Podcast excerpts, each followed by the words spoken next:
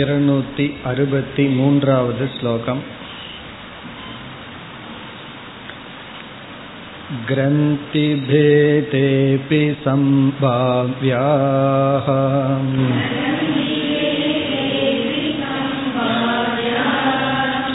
இச்சா ப்ராரப்த தோஷதக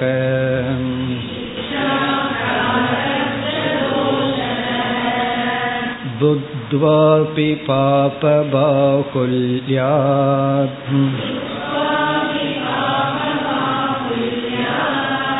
அசந்தோஷோ யதா தவ.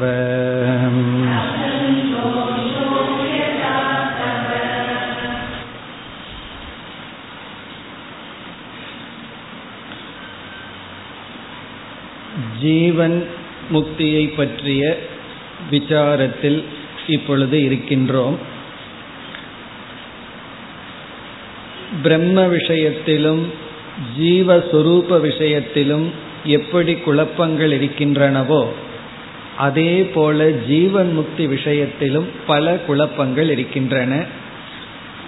அதையெல்லாம் வித்யாரண்யர் இப்பொழுது தெளிவுபடுத்தி வருகின்றார். இங்கு ஜீவன் முக்தி என்பது மனதிலுள்ள கிரந்தியானது முடிச்சானது அவிழ்க்கப்படுகிறது என்று ஸ்ருதியினுடைய வாக்கியத்தின் துணை கொண்டு கூறினார். பிறகு கிரந்தி என்பதற்கு காமக என்ற விளக்கத்தை கொடுத்தார். ஆசை, மனதிலுள்ள ஆசையானது நீங்குவதுதான் மோக்ஷம் என்று கூறினார்.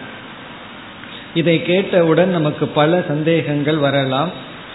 அது எப்படி எல்லா ஆசைகளும் நீங்கிவிட்டால் உயிர் வாழ முடியும்?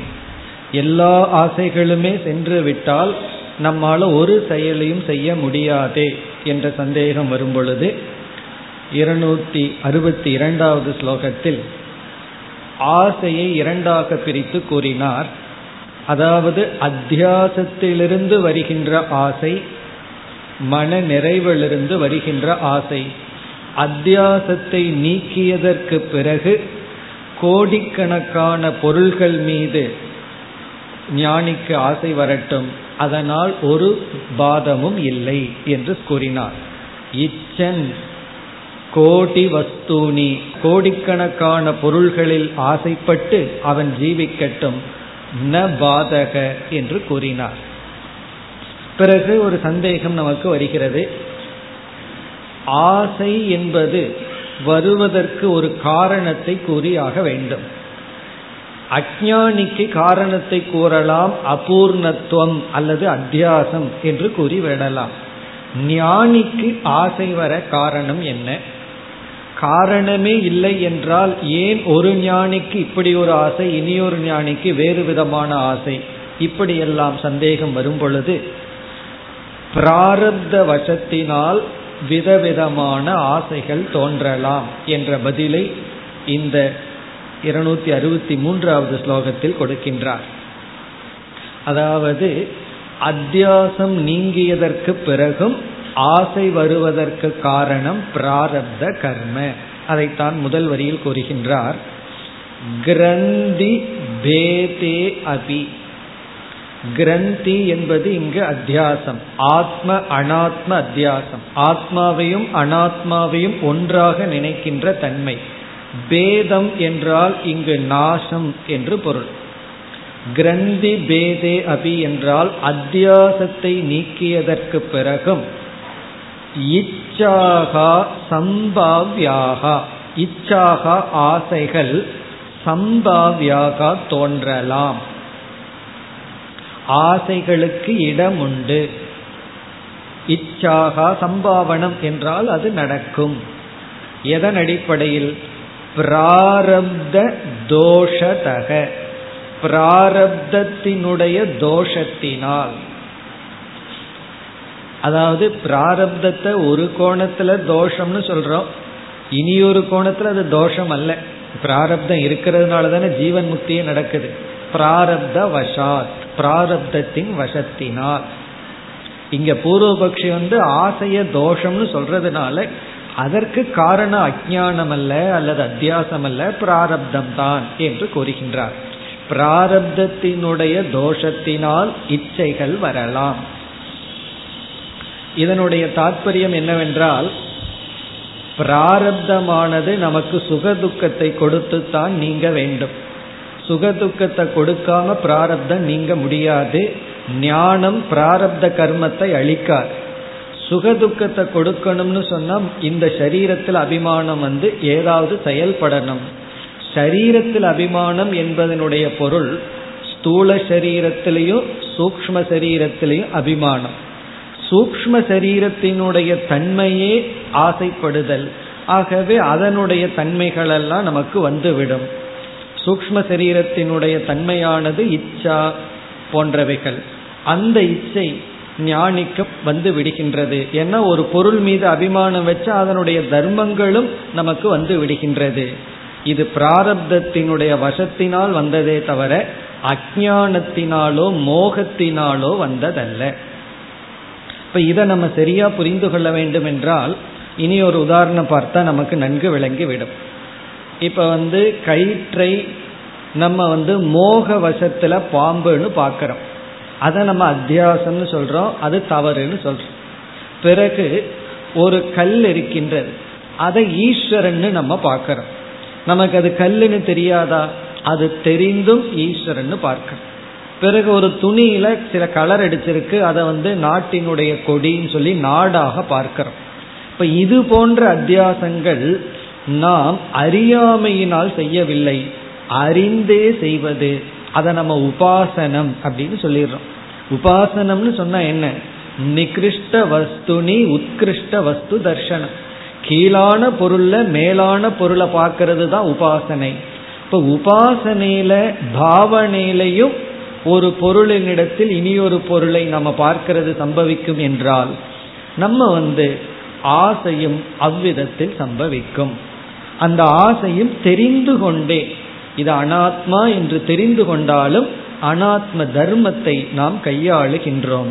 அப்படி பிராரப்தத்தினுடைய தோஷத்தினால் ஞானிக்கு ஆசை வருகின்றது. காரணம் என்ன? அவன் சரீரத்தையும் மனதையும் அபிமானிக்கும் பொழுது மனதினுடைய தர்மங்கள் எல்லாம் வருகின்றது. அதனால் தோஷம் இல்லை. பிறகு பூர்வ பட்சியிடம் இப்படி பேசுவதனால் பூர்வ பட்சி என்ன ஏற்கனவே சொல்லியிருக்கான், ஞானம் வந்தாலும் கூட சந்தோஷம் இருப்பதில்லை அப்படின்னு சொன்னான் அல்லவா? அதையே நாம் மீண்டும் உதாகரணமா கொடுக்கிறோம். நீ எப்படி சொல்ற, ஞானம் வந்து சந்தோஷம் இல்லைன்னு நீ எப்படி சொல்றையோ அது போலதான் நாங்க என்ன சொல்றோம், ஞானம் வந்தும் பிராரப்த வசத்தினால ஆசை வருகிறது என்று சொல்கிறோம் என்று பூர்வ பக்ஷியினுடைய கருத்தை இரண்டாவது வரியில் உதாகரணமாக வித்யாரண்யர் குறிப்பிடுகின்றார். இப்ப இரண்டாவது வரியில சொல்றது பூர்வ பக்ஷிக்கு அவனுடைய சித்தாந்தமே எக்ஸாம்பிள் ஆகுது. எதற்குனா ஞானத்துக்கு பிறகும் ஆசை வருங்கிறதுக்கு நம்முடைய பதில் பிராரப்த கர்ம. இனி பூர்வ பக்ஷிக்கு பதில் சொல்லையில உன்னுடைய சித்தாந்தமே எங்களுக்கு எக்ஸாம்பிளா இருக்கு அப்படின்னு நம்ம பதில் சொல்கின்றோம். இரண்டாவது வரியில் புத்வா அபி, அறிந்தும் கூட, அதாவது பிரம்ம தத்துவத்தை அறிந்தும் கூட, பாப பாகுல்யா, பாபமானது அதிகமாக இருக்கும் பொழுது, பாகுல்யம் அப்படின்னா அதிகம் அர்த்தம், பாபம்னா பாப வசத்தினால், இது வந்து பூர்வபக்ஷியினுடைய கருத்து, பாபம் அதிகமாக இருப்பதனால் அசந்தோஷக, அசந்தோஷகன மனதுல வந்து சந்தோஷம் இல்லை. அறிந்தும் நம்ம ஏன் தவறு செய்கிறோம் அப்படின்னா பாபம் அதிகமாக இருப்பதனால். இங்கு பாபம் அதிகமாக இருப்பதனுடைய பொருள் அதாவது துஷ்ட சம்ஸ்காரங்கள் அதிகமாக இருப்பதனால், வாசனைகள் அதிகமாக திருடமாக இருப்பதனால். இப்ப குரோதம், அசூயா போன்ற வாசனைகள் எல்லாம் திருடமா இருந்தா நம்ம அறிஞ்சும் கூட அந்த அறிவு பயன்படுவதில்லை. காரணம் என்ன? உள்ள இருக்கிற கோபம், பயம் போன்ற வாசனைகள் எல்லாம் அதிகமா இருக்கு. அதனாலதான் சந்தோஷம் இல்லை. யதா தவ, எப்படி தவ உன்னுடைய மதத்தில் இருக்கின்றதோ, தவன்னு பூர்வபக்ஷியை பார்த்து சித்தாந்தி கூறுகின்றான். தவன தவ மதே ஏவம் யதா பவதி, உன்னுடைய மதத்தில் உன்னுடைய கருத்துப்படி எப்படி இப்படி இருக்கிறதோ அதே போலதான் நாங்களும் சொல்றோம், ஞானம் வந்ததற்கு பிறகும் மனதில் ஆசைகளானது தோன்றலாம். ஆனா நாங்க சொல்றது பாப பாகுல்யாத்துன்னு சொல்லல, அது நீ சொல்ற. நாங்க சொல்ற காரணம் பிராரப்த வசாத், பிராரப்தம் இருப்பதனால். இப்ப பிராரப்த கர்ம இருக்கிறதுனால ஆசையானது தோன்றலாம். இது நம்முடைய மதம். இனி இதே கருத்து தான் சில ஸ்லோகங்களில் வித்யாரண்யர் விளக்கப் போகின்றார். அடுத்து இருநூத்தி அறுபத்தி நான்காவது ஸ்லோகம். அகங்காரகதேச்சாத்யைஹி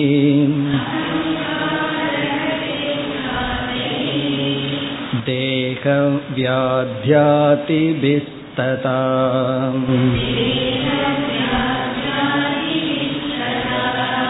விருக்ஷாதி ஜன்மநாசைர்வா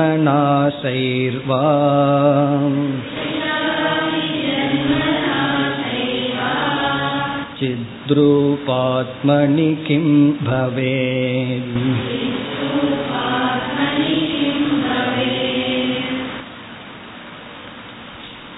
இங்கு வித்யாரண்யர் என்ன கூறுகின்றார் என்றால்,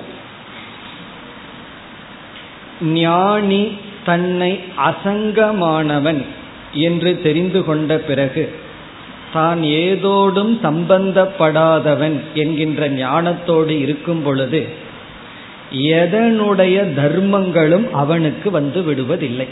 ஏன்னா தான் அசங்கன் என்ற ஞானத்தில் அவன் இருப்பதனால்.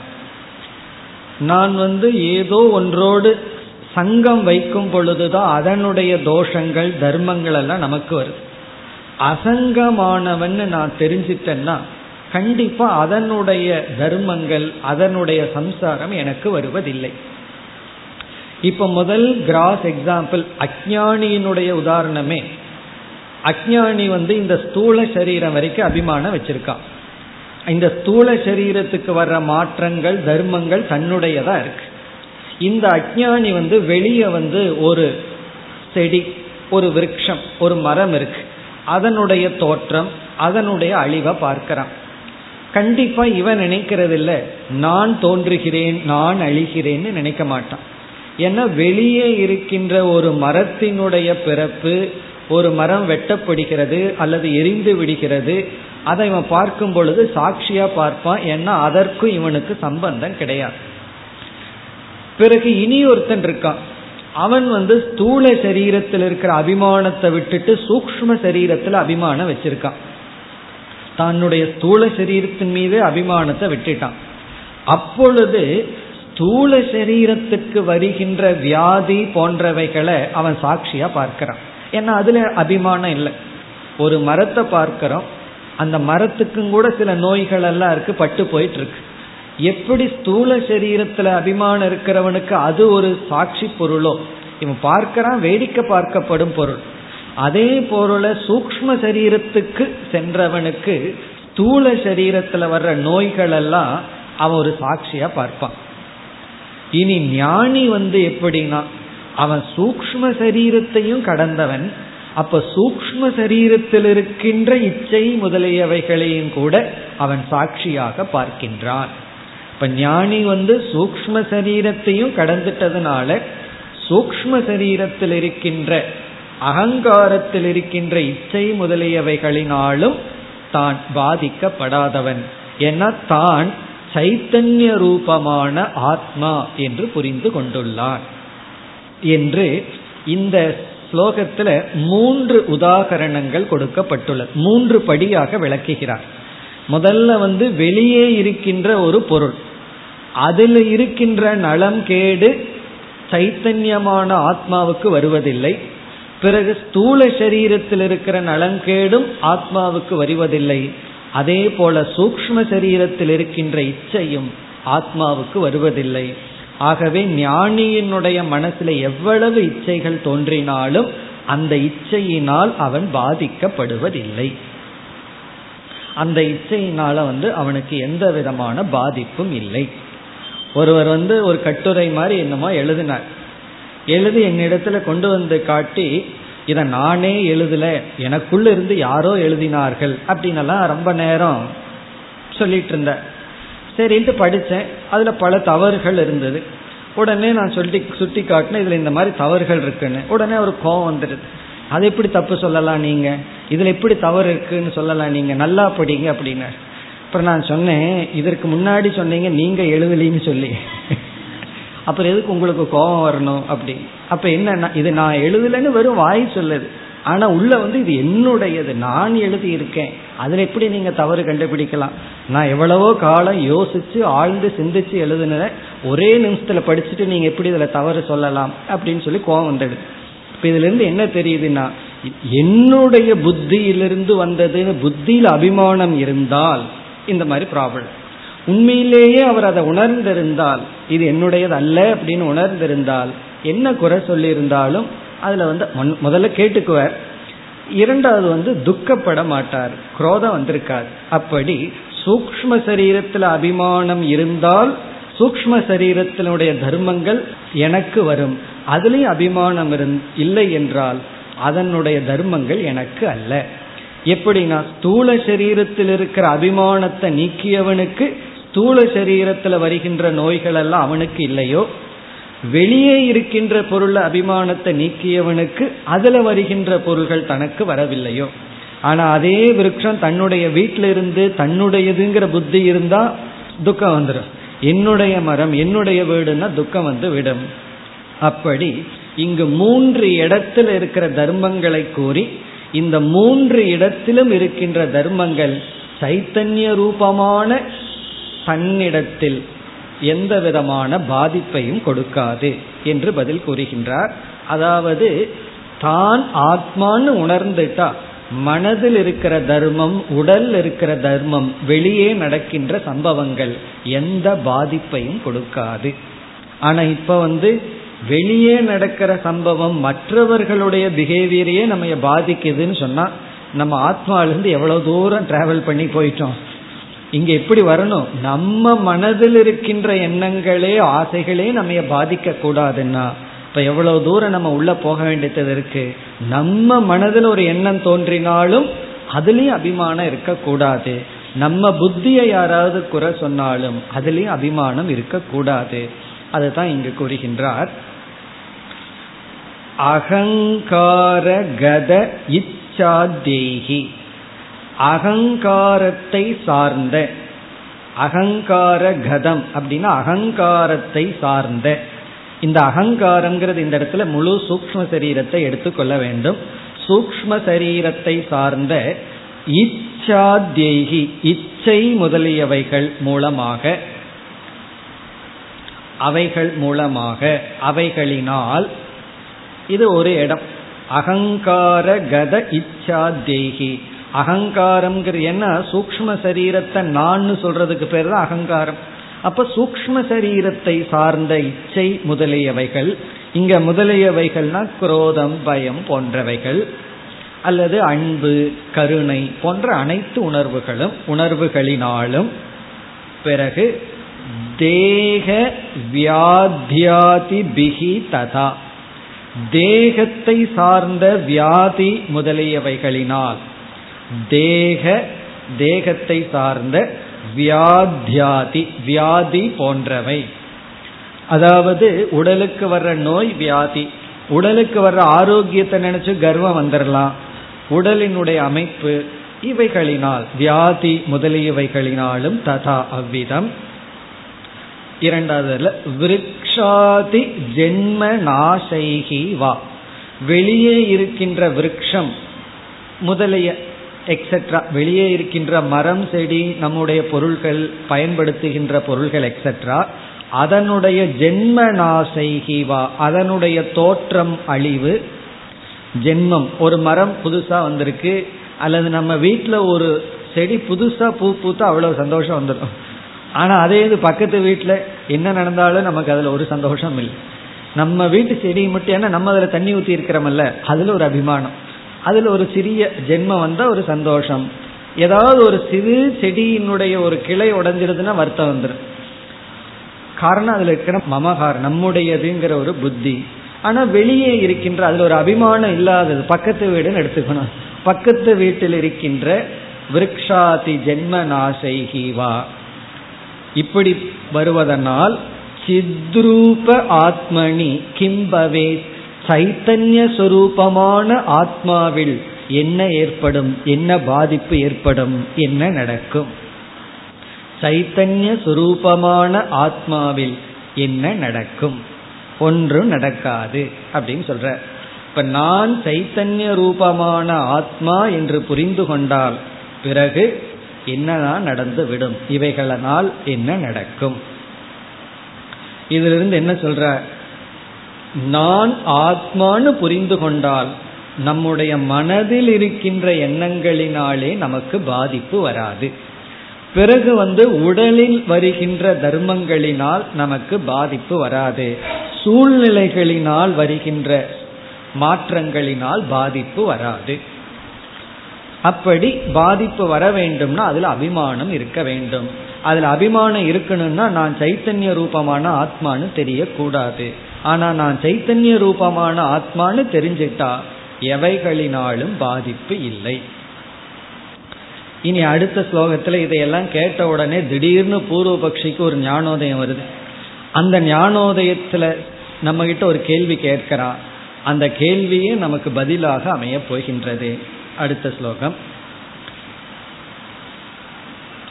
கிரந்தி பேதாத் புராப்யேவம்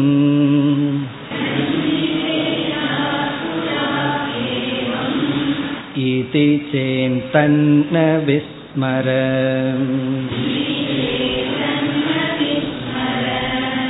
அயமேவ கிரந்தி பேதக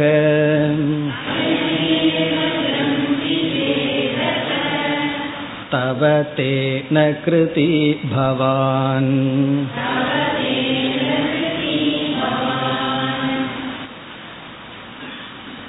இந்த விசாரத்தை எல்லாம் பார்க்கும் பொழுது பூர்வ பக்ஷி தன்னை அறியாமல் ஒரு சந்தேகத்துடன் ஒரு கேள்வியை கேட்கின்றான். சில சமயங்கள்ல நம்ம கேட்கிற சந்தேகமே சித்தாந்தமா இருக்கும். சரியானதை சொல்லி சந்தேகம்னு ஒரு கேள்விக்குறி போடுவோம். அவன் வந்து தன்னை அறியாமல் இவ்விதம் ஒரு கேள்வியை கேட்கின்றான். என்ன கேள்வி? கிரந்தி பேதாத் புரா அபி, கிரந்தி பேதத்துக்கு முன்பும் கூட, அதாவது அத்தியாசம் நடப்பதற்கு முன்பும் கூட, கிரந்தி பேதாத் என்றால் அத்தியாசம் ஏற்படுவதற்கு முன்பும் கூட, புரா அபி ஏவம் இதி சே இந்த மாதிரி தான் என்றால், முன் ஸ்லோகங்களை எல்லாம் படிக்காம இதை மட்டும் படிச்சா ஒன்றும் புரியாது. அதாவது கிரந்தி அத்தியாசம் ஏற்படுவதற்கு முன்பு இப்படித்தான் என்றால் அப்படின்னா பூர்வபக்ஷி என்ன சொல்றான், அத்தியாசமெல்லாம் ஆத்மாவிடம் நாம செய்யறதுக்கு முன்னாடியே முன் சொன்ன ஸ்லோகத்தின்படி என்ன நடந்தாலும் சைத்தன்யமான ஆத்மா பாதிக்கப்படுவதில்லையே என்றால், என்னதான் நடந்தாலும் மனசில் இருக்கிற எண்ணங்கள், உடல்ல இருக்கிற வியாதிகளாகட்டும் அல்லது வெளி சூழ்நிலை, என்னதான் நடந்தாலும் அசங்கமான ஆத்மாவுக்கு எந்த பாதிப்பும் இல்லையே. நீங்க வந்து கிரந்தி பேதத்திற்கு பிறகுதான் இப்படி சொல்ல முடியும், அத்தியாசம் நீங்கிறதுக்கு பிறகுதான் ஆத்மாவிடம் எந்த பாதிப்பும் இல்லை அப்படின்னு எப்படி சொல்லுவீங்க? அத்தியாசம் நடக்கிறதுக்கு முன்னாடியே அசங்கமான ஆத்மாவுக்கு எந்த விதமான பாதிப்பும் இல்லையே, மனதுல என்ன நடந்தாலும் உடல்ல என்ன நடந்தாலும் உலகத்துல என்ன நடந்தாலும் ஒரு பாதிப்பும் இல்லையே என்று நம்மிடம் பூர்வபக்ஷி இப்பொழுது கேட்கிறான். கிரந்தி பேதாத் புரா அத்தியாசத்தை நீக்குவதற்கு முன்னும் கூட, புராபி ஏவம் இதி சேத் இதுதான உண்மை, சைத்தன்யமான ஆத்மாவுக்கு ஒன்றுமே பாதிப்பு ஏற்படுவதில்லையே என்று நீ கேட்டால் உடனே நம்ம பதில் சொல்றோம், தது ந விஸ்மர இதை நீ மறந்து விடாதே. இப்படி நீ கேட்கிறையே இதுதான் ஞானம், இதை நீ மறந்துடாம இரு அப்படின்னு நம்ம சொல்றோம். அவனறியாம சரியான பதில சொல்றான், உடனே நம்ம அவனை பிடிச்சுக்கிறோம், இதை நீ மறந்துடாம வச்சுட்டீன்னா சரி அப்படின்னு சொல்றோம். சில சமயம் ஆர்கியூமெண்ட்லயே சில நல்ல வார்த்தையில சொல்லிடுவோம், உடனே நம்ம என்ன சொல்லுவோம், சரி இதைத்தான் நான் சொல்லிட்டு இருக்கேன், இதை நீ மறந்துடாம வச்சுக்கோன்னு நம்ம சொல்றது போல, தது ந விஸ்மர இந்த வாக்கியத்தை நீ மறந்து விடாதே, இத நீ மறந்துடாம வச்சுக்கோ. இப்ப நீ என்ன சொன்னையோ அதுதான் சரி. பிறகு நம்ம இரண்டாவது வரியில விளக்குறோம், அயமேவ கிரந்தி பேதக. இது உனக்கு தெரியாம இருந்தது இல்லையா, அதுதான் சம்சாரம். இப்போ உனக்கு இந்த விஷயம் தெரிஞ்சிடுதல்லவா, இதுதான் கிரந்தி பேதம். அயமேவனா இப்ப நீ ஒரு அறிவை என்னிடத்துல சொன்னாயல்லவா, அந்த அறிவை அடையிறது தான் கிரந்தி பேதக, அத்தியாசம் நீங்குதல். அதாவது அத்தியாசத்தை நீக்கிறது, கிரந்தியை அழிப்பதுங்கிறது நீ சொன்ன இந்த அறிவு தான். இப்ப நீ என்ன சொன்னையோ அதுதான் மோக்ஷம். ஆகவே அதை நீ மறந்து விடாதே. அப்ப நம்ம என்ன சொல்றோம், பூர்வபக்ஷி தன்னை அறியாம என்ன சொல்லிட்டான், சைத்தன்யமான ஆத்மாவை என்றுமே அது நித்திய முக்த ஸ்வரூபம் தானேன்னு சொன்னா இதை நீ மறந்துடாதே. இப்படி கிடைக்கிற அறிவுதான் அத்தியாசத்தை நீக்குதல் என்று சொல்லி, தவ தவ கிரந்தி பேதக அயமேவ, உனக்கு கிரந்தி பேதம். இந்த தவங்கிறது தவ கிரந்தி பேதக, உன்னுடைய அத்தியாசம் நீங்குதல் என்பது இதுதான். உனக்கு அத்தியாசம் நீங்குதல் என்பது இதுதான். இதுதான்னா இப்ப நீ ஒரு அறிவு சொன்னையே அதுதான். ஆகவே மறந்துடாம அந்த அறிவை பிடிச்சுக்கோ அப்படின்னு சொல்றோம். பிறகு இங்கு வித்யாரண்யர் அவனை வாழ்த்துகிறார், தேன பவான் கிருதி, தேன இந்த ஞானத்தினால், பவான் இப்ப எப்படி ஆயிட்ட, கிருதி கிருதி அப்படின்னா முக்தக கிருத கிருத்தியக அனைத்தையும் செய்து முடித்தவன், கிருதி சியாத். தேன பவான் கிருதி சியாத், ஆகவே இந்த ஞானத்துடன் இருப்பதனால் நீ முக்தனாகிவிட்டாய்.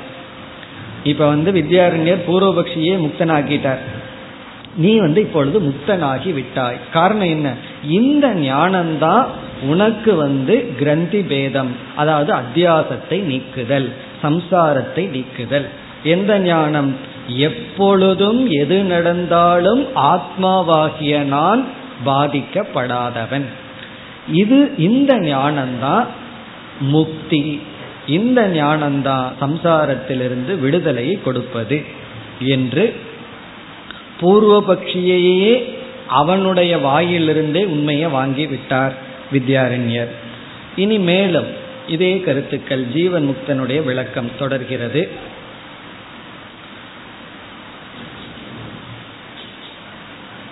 நைவம் ஜானந்தி மூடாச்சே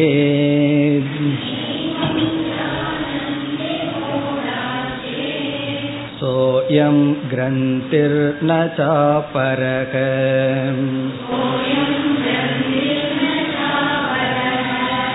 கிரந்தி தத்பேத மாத்ரேன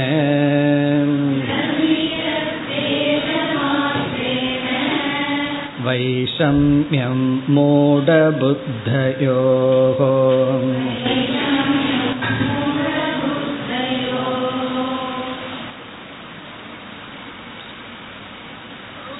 இப்பொழுது பூர்வபக்ஷி கூறுகின்றான், இந்த உண்மையத்தான் யாருமே தெரிந்து கொள்ளவில்லையே, எப்பொழுதும் ஆத்மஸ்வரூபமான நான், சைத்தன்ய சொரூபமான நான் எதனாலும் பாதிக்கப்படாதவன் என்பதை நான் இப்பொழுதுதான் கண்டுபிடிச்சேன்.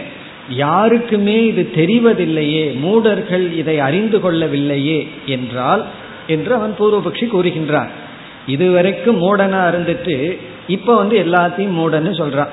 கொஞ்சம் அறிவு வந்த உடனே என்ன சொல்கின்றான், ந ஏவம் ஜானந்தி மூடாகா சேத்.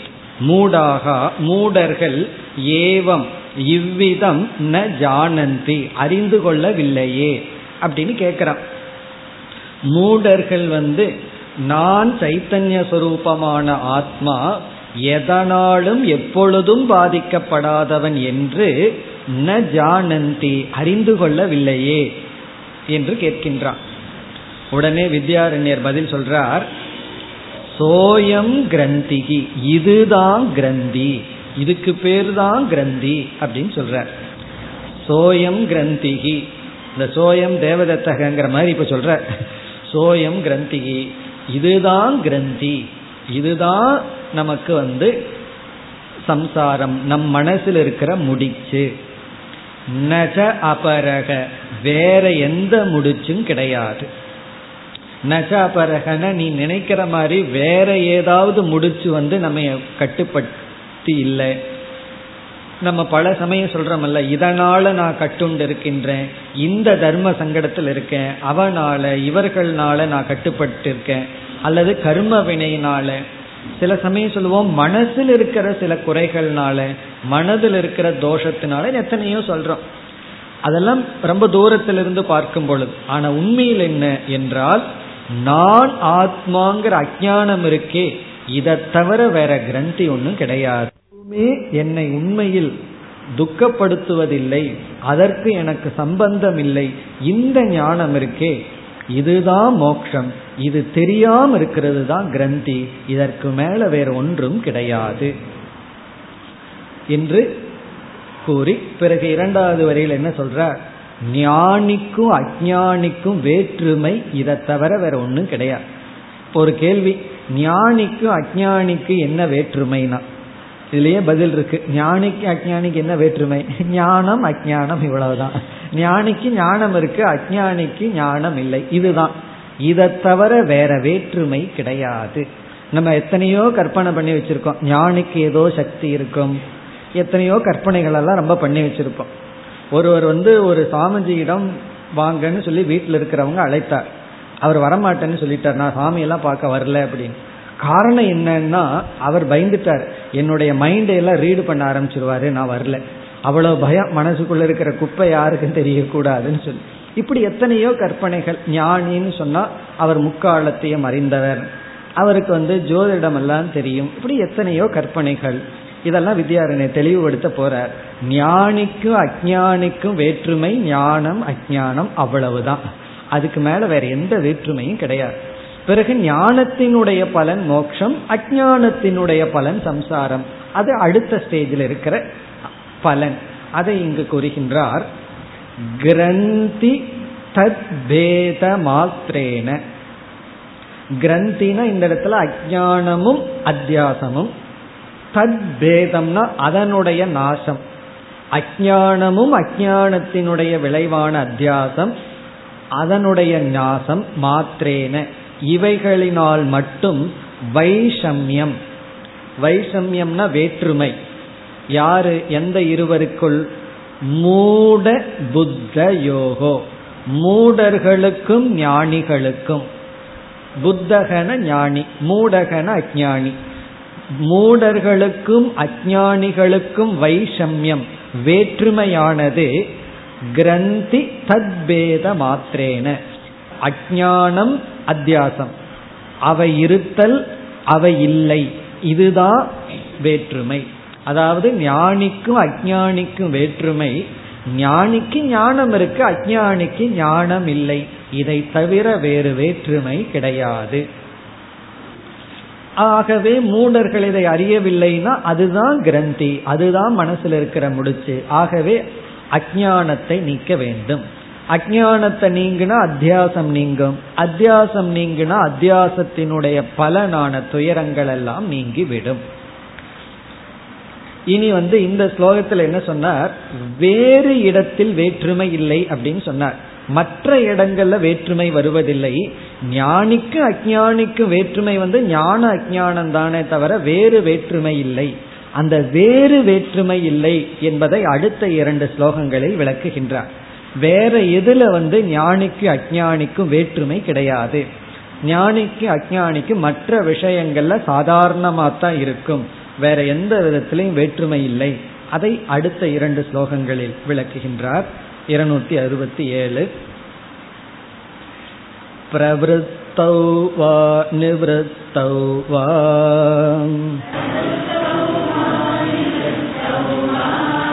தேகேந்திரிய மனோதியாம்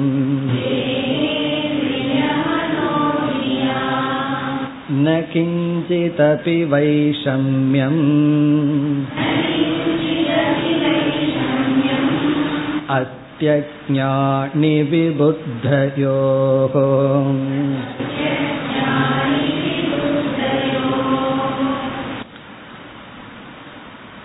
ஞானியினுடைய அஞ்ஞானியினுடைய உடலளவில் வருகின்ற செயலில் பெரிய வேற்றுமைகள் கிடையாது. அதை இங்கே குறிப்பிடுகின்றார்.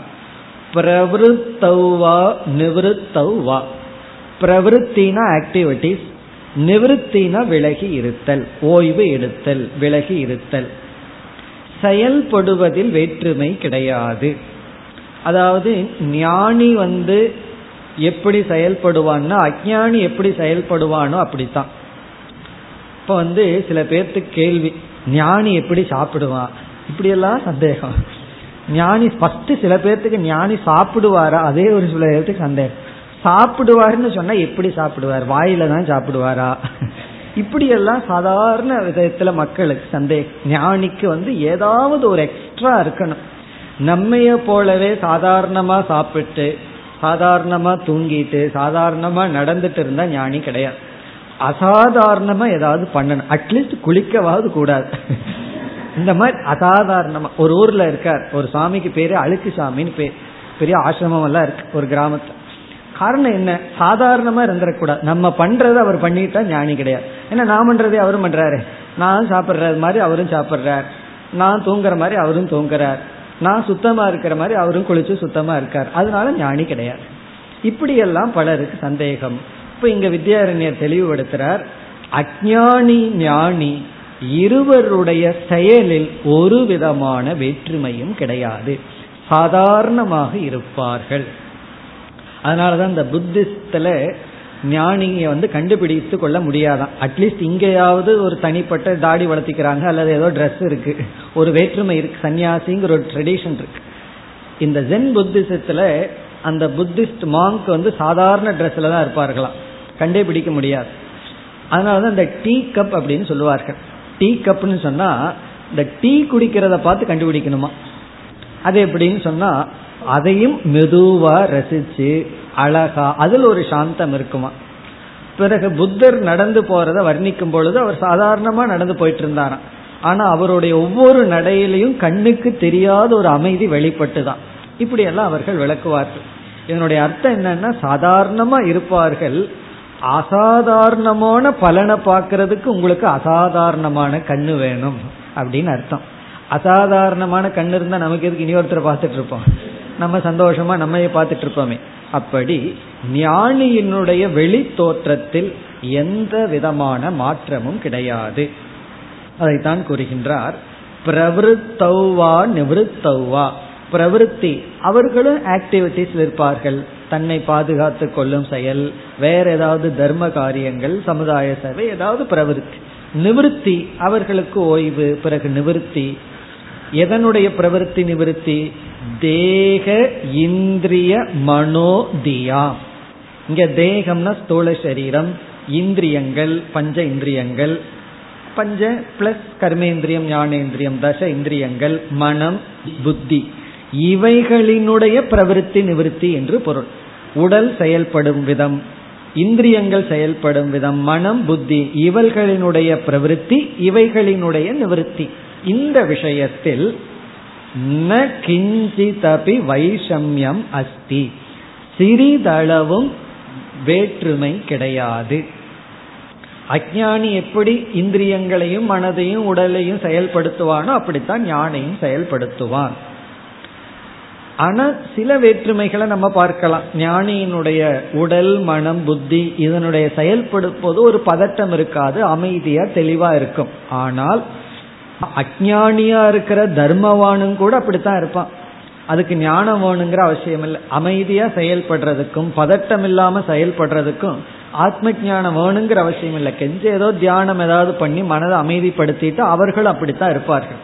ஆகவே தர்மவான்கள், மனதை கொஞ்சம் அமைதிப்படுத்திய வைராகியசாலிகளும் ஞானியினுடைய ஆக்டிவிட்டிஸ்ல எந்த வேற்றுமையும் நம்ம பார்க்க முடியாது. பிறகு என்னதான் வேற்றுமை இருக்கின்றது என்றால், அந்த வேற்றுமை ஞானம் அஞ்ஞானம் இதுதான், மோக்ஷம் சம்சாரம் இதுதான், மற்ற விதத்துல வேற்றுமை கிடையாது. அந்த வேற்றுமை இல்லைங்கிறதான் இங்கு விளக்கி வருகின்றார். அதாவது பிரவருத்தி நிவர்த்தியில வேற்றுமை இல்லை. ந கிஞ்சிதபி வைஷம்யம் அஸ்தி, எவர்களிடத்தில், அஞ்ஞானி விபுத்தயோகோ, அஞ்ஞானிகள் விபுத்தக விசேஷேன புத்தக ஞானிகள், தெளிவாக ஞானத்தை அடைந்தவர்களிடத்திலும் அஞ்ஞானிகளிடத்திலும் வேற்றுமை கிடையாது. எதில்? பிரவிற்த்தி நிவர்த்தியில், அதாவது உலகத்தில் வாழ்கின்ற வாழ்க்கை முறையில் வேற்றுமை கிடையாது. அவர்கள் சாதாரணமாக வாழ்ந்து கொண்டு இருப்பார்கள். அசாதாரணமான ஒன்றை எதிர்பார்க்க கூடாது. ஏதாவது மிராக்கிள் பண்ணணும். பொதுவாக என்ன நினைச்சிருக்கோம், நம்ம பண்றதை பண்ணிட்டு இருந்தா ஞானி கிடையாது, நம்ம பண்றதை பண்ணா ஏதாவது ஒன்று பண்ணணும்னு நினைக்கிறார்கள். அப்படியெல்லாம் கிடையாது. அவர்கள் சாதாரணமா நம்ம என்ன பண்றோமோ அதைத்தான் செய்வார்கள். உண்மையிலேயே சாதாரணமா இருக்கிறதா அசாதாரணமான விஷயம். இந்த காமன் சென்ஸ் தான் அன்காமன் சொல்லுவோம் இல்லையா, அது போல காமன் சென்ஸ் தான் காமனா இருக்கிறது இல்லை. அதே போல சாதாரணமா இருக்கிறதா பெரிய விஷயம். ஞானிகள் சாதாரணமாக இருப்பார்கள், எந்த விதத்திலையும் வேற்றுமை இருக்காது. வெளி தோற்றத்தில், செயலில் ஒரு அமைதி தென்படலாம், ஆனா அது வந்து அஞ்ஞானியான ஒரு சாதகர்களிடத்திலே அந்த அமைதி இருக்கு. ஆகவே ஞானம் அப்படின்னு ஸ்பெஷலா திருஷ்ட பலனா கண்ணுக்கு தெரியாது. அதனாலதான் பகவான் கீதையிலும் ஸ்தித பிரஜ்ஞ லட்சணத்துக்கு ஆத்மன்யேவ ஆத்மனா துஷ்டகன்னு சொன்னார். அதாவது யார் ஸ்தித பிரஜ்ஞன்னா தன்னிடத்தில் மகிழ்ந்திருப்பவன். வெளி தோற்றத்துல பார்த்தா தனக்குள்ள மகிழ்ச்சியா இருக்கானா இல்லையாங்கிறது கண்டே பிடிக்க முடியாது.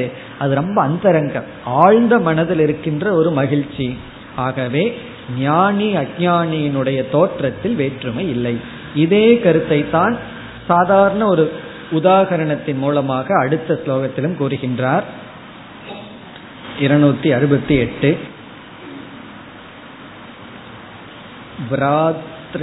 ோத்யோர்வேத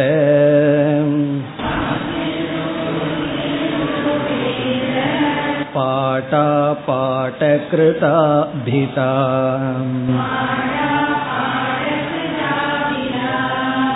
நாகாராதாவஸ்தி பேதகம்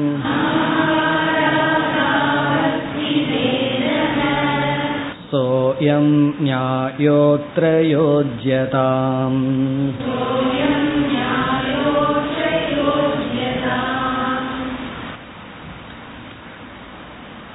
இங்கு வந்து அஞ்ஞானிகளுக்குள் இருக்கின்ற பேதத்தை திருஷ்டாந்தமாக உதாகரணமாக எடுத்துக் கொள்கின்றார். அதாவது விராத்தியக அப்படின்னு ஒரு சொல் இருக்கின்றது.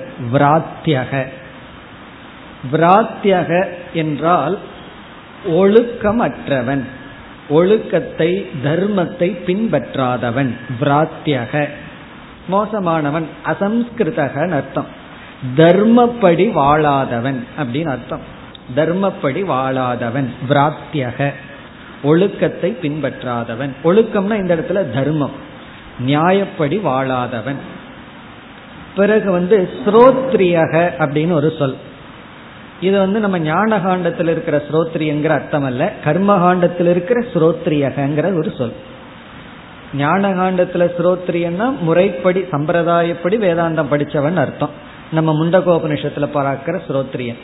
இது கர்மகாண்டத்துக்குள்ள ஸ்ரோத்ரியன்னு சொன்னா தர்மப்படி வாழ்பவன் அப்படின்னு அர்த்தம். தர்மத்தை தெரிந்து தர்மப்படி வாழ்பவன் அப்படின்னு அர்த்தம். இப்ப நம்ம அஞ்ஞானிகளுக்குள்ள விவகாரத்துல எப்படி பேசிக்குவாங்கன்னா, அவன் ஒரு விராத்தியன் அப்படின்னு சொன்னா அவன் தர்மப்படி வாழாதவன் அர்த்தம், ஒழுக்கம் இல்லாதவன், அவன் இஷ்டத்துக்கு வாழ்வான், எப்படி தோணுதோ அப்படி வாழ்பவன் அர்த்தம். அவன் ஒரு ஸ்ரோத்ரியன் அப்படின்னு சொல்லி கர்மகாண்ட லெவல்ல பேசிட்டாங்கன்னா அவன் வந்து வேதத்தை படிச்சு அதை பின்பற்றுபவன், தர்மப்படி வாழ்பவன். அப்படின்னா தர்மப்படியான அறிவை அடைஞ்சு வாழ்பவன் அர்த்தம். இப்ப இந்த விவகாரத்துல பார்த்தோம் அப்படின்னா, விராத்தியனும் ஸ்ரோத்ரியனும் உணவு விஷயத்தில், சாப்பிட்ற விஷயத்துல, உறங்குற விஷயத்துல எந்த வேற்றுமையும் கிடையாது. ரெண்டு பேரும் மனுஷனா இருப்பான். மனுஷன் எதை சாப்பிட முடியுமோ அதைத்தான் சாப்பிடுவான். மனுஷன் எப்படி நடந்துக்க முடியுமோ அப்படித்தான் நடந்துக்குவான். கண்ணில் தான் பார்ப்பான், காதுல தான் கேட்பான். அதுல எல்லாம் வேற்றுமை கிடையாது. ஆனா ஒழுக்கத்தை பின்பற்றதாலதான் அவர்களுக்குள் வேற்றுமை இருக்கு. தர்மத்தை பின்பற்றுவதும் பின்பற்றாதது அதுலதான் வேறுபடுகிறார்களே தவிர மனிதன்கிற விஷயத்துல வேறுபடுவதில்லை. அவங்களுடைய ரத்தத்துல வேறுபாடு கிடையாது, உடல் உறுப்புகள்ல வேறுபாடு கிடையாது. ஆனா எதுல வேறுபாடு? தர்மத்தை பின்பற்றுவது பின்பற்றுவதில்லை, இவ்வளவுதான் வேற்றுமை. இப்படி கர்மகாண்டத்துல பிரசித்தி இருக்கு. கர்மகாண்டத்துல வந்து எப்படின்னா, விராத்திரிய ஸ்ரோத்ரியனுக்குள்ள வேற்றுமை வந்து தர்மத்தை பின்பற்றுவது பின்பற்றுவதில்லைங்கிறத தவிர வேறு வேற்றுமை இல்லையோ, இப்படி ஒரு நியாயம் கர்மகாண்டத்துல இருப்பதை வேதாந்தத்திலையும் எக்ஸ்டென்ஷன் செய்ய வேண்டும்னு வித்யாரண்யர் சொல்றார். இது இந்த கர்மகாண்டத்தில் இருக்கிற நியாயத்தை ஞான காண்டத்திலையும் பயன்படுத்துகிறோம் அப்படின்னு சொல்றார். எப்படி ஷட் லிங்கத்தை எல்லாம் கர்மகாண்டத்தில் இருக்கிறத ஞான காண்டத்துல பின்பற்றமோ, அப்படி வேதத்தினுடைய பூர்வ பாகத்துல இப்படி ஒரு நியாயம் இருக்கு, விராத்திய ஸ்ரோத்ரிய நியாயம் அப்படின்னு சொல்லப்படும். அப்படின்னா என்ன அர்த்தம்? அவர்களுடைய உணவு உறக்கம் இதுல வேற்றுமை இல்லை, நடத்திலதான் வேற்றுமை. இங்கிற நியாயத்தை நம்ம வேதாந்தத்திலையும் பின்பற்றோம். எப்படின்னா, அஞ்ஞானிகளுக்கு ஞானிகளுக்கும் செயல்பாடுல வேற்றுமை இல்லை, பிறகு ஞானம் அஞ்ஞானத்துலதான் வேற்றுமை. அதைத்தான் இங்கு கூறுகின்றார். விராத்திய ஸ்ரோத்ரிய யோகோ, விராத்தியக ஸ்ரோத்ரியக, இவர்களிடத்தில் வேத பாட அபாட கிருதா பிதா, பிதான இவர்களுக்குள் இருக்கின்ற வேற்றுமையானது வேத பாடம், வேதத்தினுடைய பாடத்தை பாட அபாடம், படித்தது படிக்காததனுடைய விளைவு. இதுல இருந்து வித்யாரண்யர் என்ன சொல்றார்? வேதத்தை படிச்சுட்டாவே வேதத்தை பின்பற்றுபவன் அர்த்தமா? அவ்வளவு தூரம் கான்பிடென்டோட சொல்ற.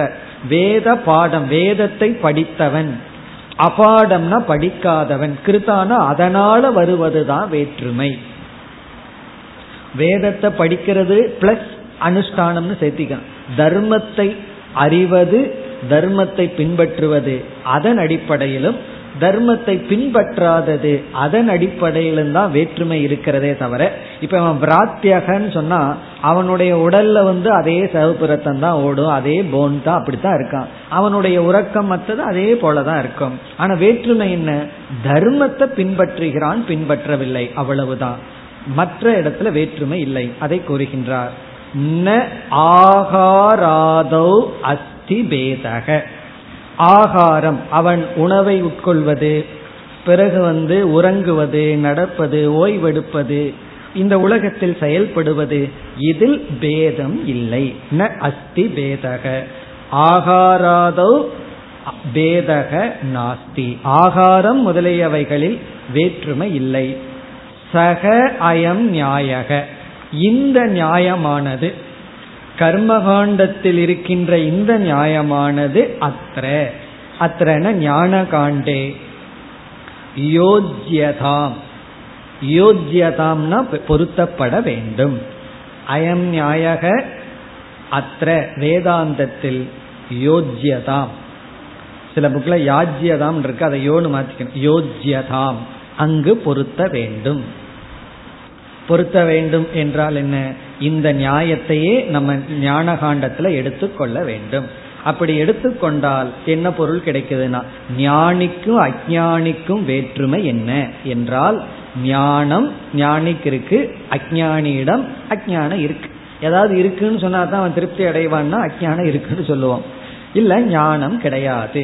மீதி எல்லாம் சாதாரணமாக நம்மை போல் இருப்பார்கள், செயலில் எந்த வேற்றுமையும் இருக்காது.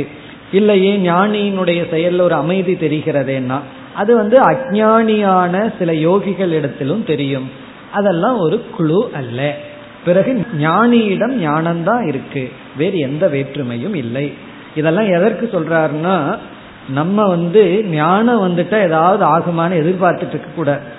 சில பேர் கண்ணாடியில பார்த்துட்டு இருப்பாங்க எந்த அளவுக்கு ஞானம் வந்துட்டு இருக்கு, ஏதாவது தெரியுதா, பின்னாடி ஏதாவது ரவுண்டா தெரியுதா, எத்தனையோ கற்பனைகள். நமக்கெல்லாம் ஆரம்ப காலத்துல அப்படி எல்லாம் இருக்கு. பிறகு யாராவது ஞானின்னா ஏதாவது ரவுண்டு தெரியுதா, ஏன்னா இந்த போட்டோல வேற போட்டு வச்சுட்டோம், பகவானுக்கு பின்னாடி ஒரு ரவுண்டு போட்டு சில ஞானிகளுக்கு பின்னாடி போட்டு வச்சுட்டோம். அதனால அப்படிப்பட்ட சில எதிர்பார்ப்புகள் எல்லாம் எக்ஸ்ட்ராடினரியா ஏதாவது இருக்கா, அசாதாரணமா ஏதாவது பண்றாரா, அப்படியெல்லாம் நம்ம எதிர்பார்க்கிறோம். அப்படியெல்லாம் கிடையாது என்று பதில் கூறுகின்றார். இனி வந்து ஞானியினுடைய மனநிலை எப்படி இருக்கும், ஜீவன் முக்தன் மனநிலை எப்படி இருக்கும் என்பதற்கு மேலும் ஸ்மிருதியிலிருந்து சில உதாரணம் கொடுத்து அதை விளக்கப் போகின்றார். நமக்கு இனி ஞானியினுடைய விசாரமே இருநூத்தி எழுபத்தி ஐந்தாவது ஸ்லோகம் வரை வர இருக்கின்றது. அடுத்த ஸ்லோகம் நத்வேஷ்டி சம்பிரவருத்தானி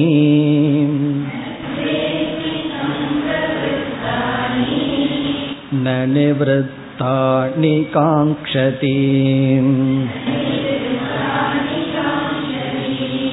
உதாசீனவதாசீனக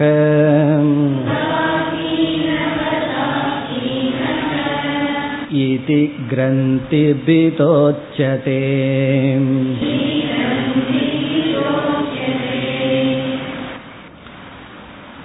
பகவத்கீதையிலிருந்து இங்கு வித்யாரண்யர் உதாகரணம் கொடுக்கின்றார். ஞானிகளினுடைய மனதின் நிலை அல்லது ஞானியினுடைய மனதில் ஆசை இல்லை, கிரந்தி பேதத்துக்கு ஸ்மிருதி பிரமாணம், கீதையினுடைய பிரமாணம். ஸ்வரத்தை மாத்தினம்னா பஞ்சதசி, கீதா ஸ்வரத்தில் சொன்னோம்னா அது பகவத்கீதை. முதல் வரி வந்து பதினான்காவது அத்தியாயத்தில் இருபத்தி இரண்டாவது ஸ்லோகம், அதனுடைய இரண்டாவது வரி இங்கே முதல் வரியாக இருக்கு. இருபத்தி ரெண்டாவது ஸ்லோகம் ஃபோர்டீன் சாப்டரில் பிரகாசம் ச பிரவருத்திம் ச மோகமேவச்ச பாண்டவ நத்வேஷ்டி சம்பிரவருத்தானி ந நிவருத்தானி காங்க்ஷதி. அப்படி இருபத்தி இரண்டாவது ஸ்லோகத்தினுடைய இரண்டாவது வரிய வித்யாரண்யர் இந்த ஸ்லோகத்தினுடைய முதல் வரியை எடுத்துக்கொள்கின்றார். நத்வேஷ்டி சம்பிரவருத்தானி ந நிவருத்தானி காங்க்ஷதி. பிறகு இருபத்தி மூன்றாவது ஸ்லோகம் கீதையில அதனுடைய முதல் வரி இவருடைய இரண்டாவது வரியினுடைய பாதி. அதனுடைய முதல் உதாசீனவதாசீனக குணைர்யோ ந விசால்யதேங்கிறது முதல் வரி. அதை இரண்டாவது வரி உதாசீனவதாசீனக. பிறகு இதி கிரந்தி பிதா உச்சதேன்னு இவ்விதம் கீதையில் சொல்லப்பட்டுள்ளதுன்னு சொல்கின்றார். அப்படி இருபத்தி இரண்டாவது ஸ்லோகத்தினுடைய இரண்டாவது வரி இங்கு முதல் வரி, இருபத்தி மூன்றாவது ஸ்லோகத்தினுடைய முதல் பகுதியினுடைய பாதி இங்கு இவருடைய இரண்டாவது வரி.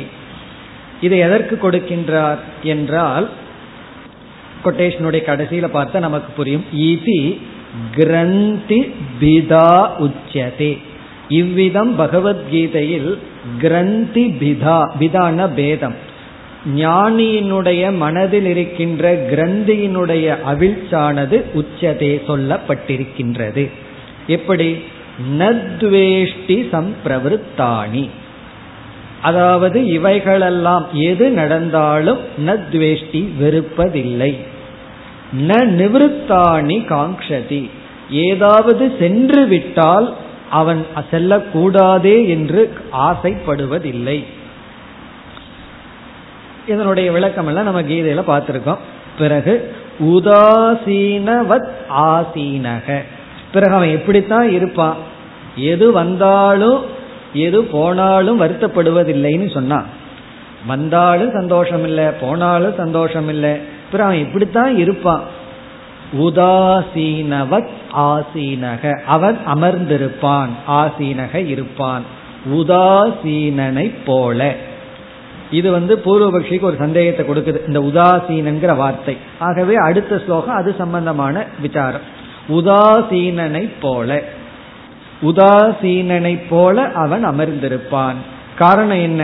நத்வேஷ்டி சம்பிரவருத்தானி. இங்க வந்து வரும்பொழுது வெறுப்பதில்லை அப்படின்னா துக்ககரமான சூழ்நிலைகள் வரும்பொழுது வெறுப்பதில்லை. உடலுக்கு கஷ்டமான சூழ்நிலைகள் வந்தா ஆழ்ந்த மனதில் வெறுப்பு வருவதில்லை. ந நிவருத்தானி காங்க்ஷதினா, உடலுக்கும் வெளி சூழ்நிலைக்கும் மகிழ்ச்சியான சம்பவம் வரும்பொழுது ந காங்க்ஷதி, அது தொடர வேண்டும் சென்றுவிடக்கூடாது என்று ஆசைப்படுவதில்லை. அதாவது கஷ்டம் வந்தால் வெறுப்பதில்லை, இன்பம் வந்தால் விரும்புவதில்லை. இன்பத்தில் வெறுப்பும் கஷ்டத்தில் வெறுப்பும் அவனுக்கு இல்லை. பிறகு எப்படித்தான் இருப்பான்னா, உதாசீனனை போல இருப்பான். இவ்விதம் கிரந்தி பிதா, மனதில் இருக்கின்ற கிரந்தியினுடைய அவிழ்ச்சி அதாவது முடிச்சினுடைய விடுதலையானது பகவானால் கூறப்பட்டுள்ளது என்று கீதையினுடைய கொட்டேஷனை கொடுக்கிறார். இனி பூர்வபக்ஷிக்கு அந்த உதாசீனங்கிற வார்த்தை கொஞ்சம் டிஸ்டர்ப் பண்ணி விட்டுடுது. உடனே அந்த உதாசீனன் சம்பந்தமான கேள்வி வருகின்றது. அதற்கு பதில் கூறப் போகின்றார். அடுத்த வகுப்பில் தொடர்வோம். ஓம் பூர்ணமத பூர்ணமிதம் பூர்ணாத் பூர்ணமுதச்யதே பூர்ணஸ்ய பூர்ணமாதாய பூர்ணமேவாவசிஷ்யதே. ஓம் சாந்தி சாந்தி சாந்தி.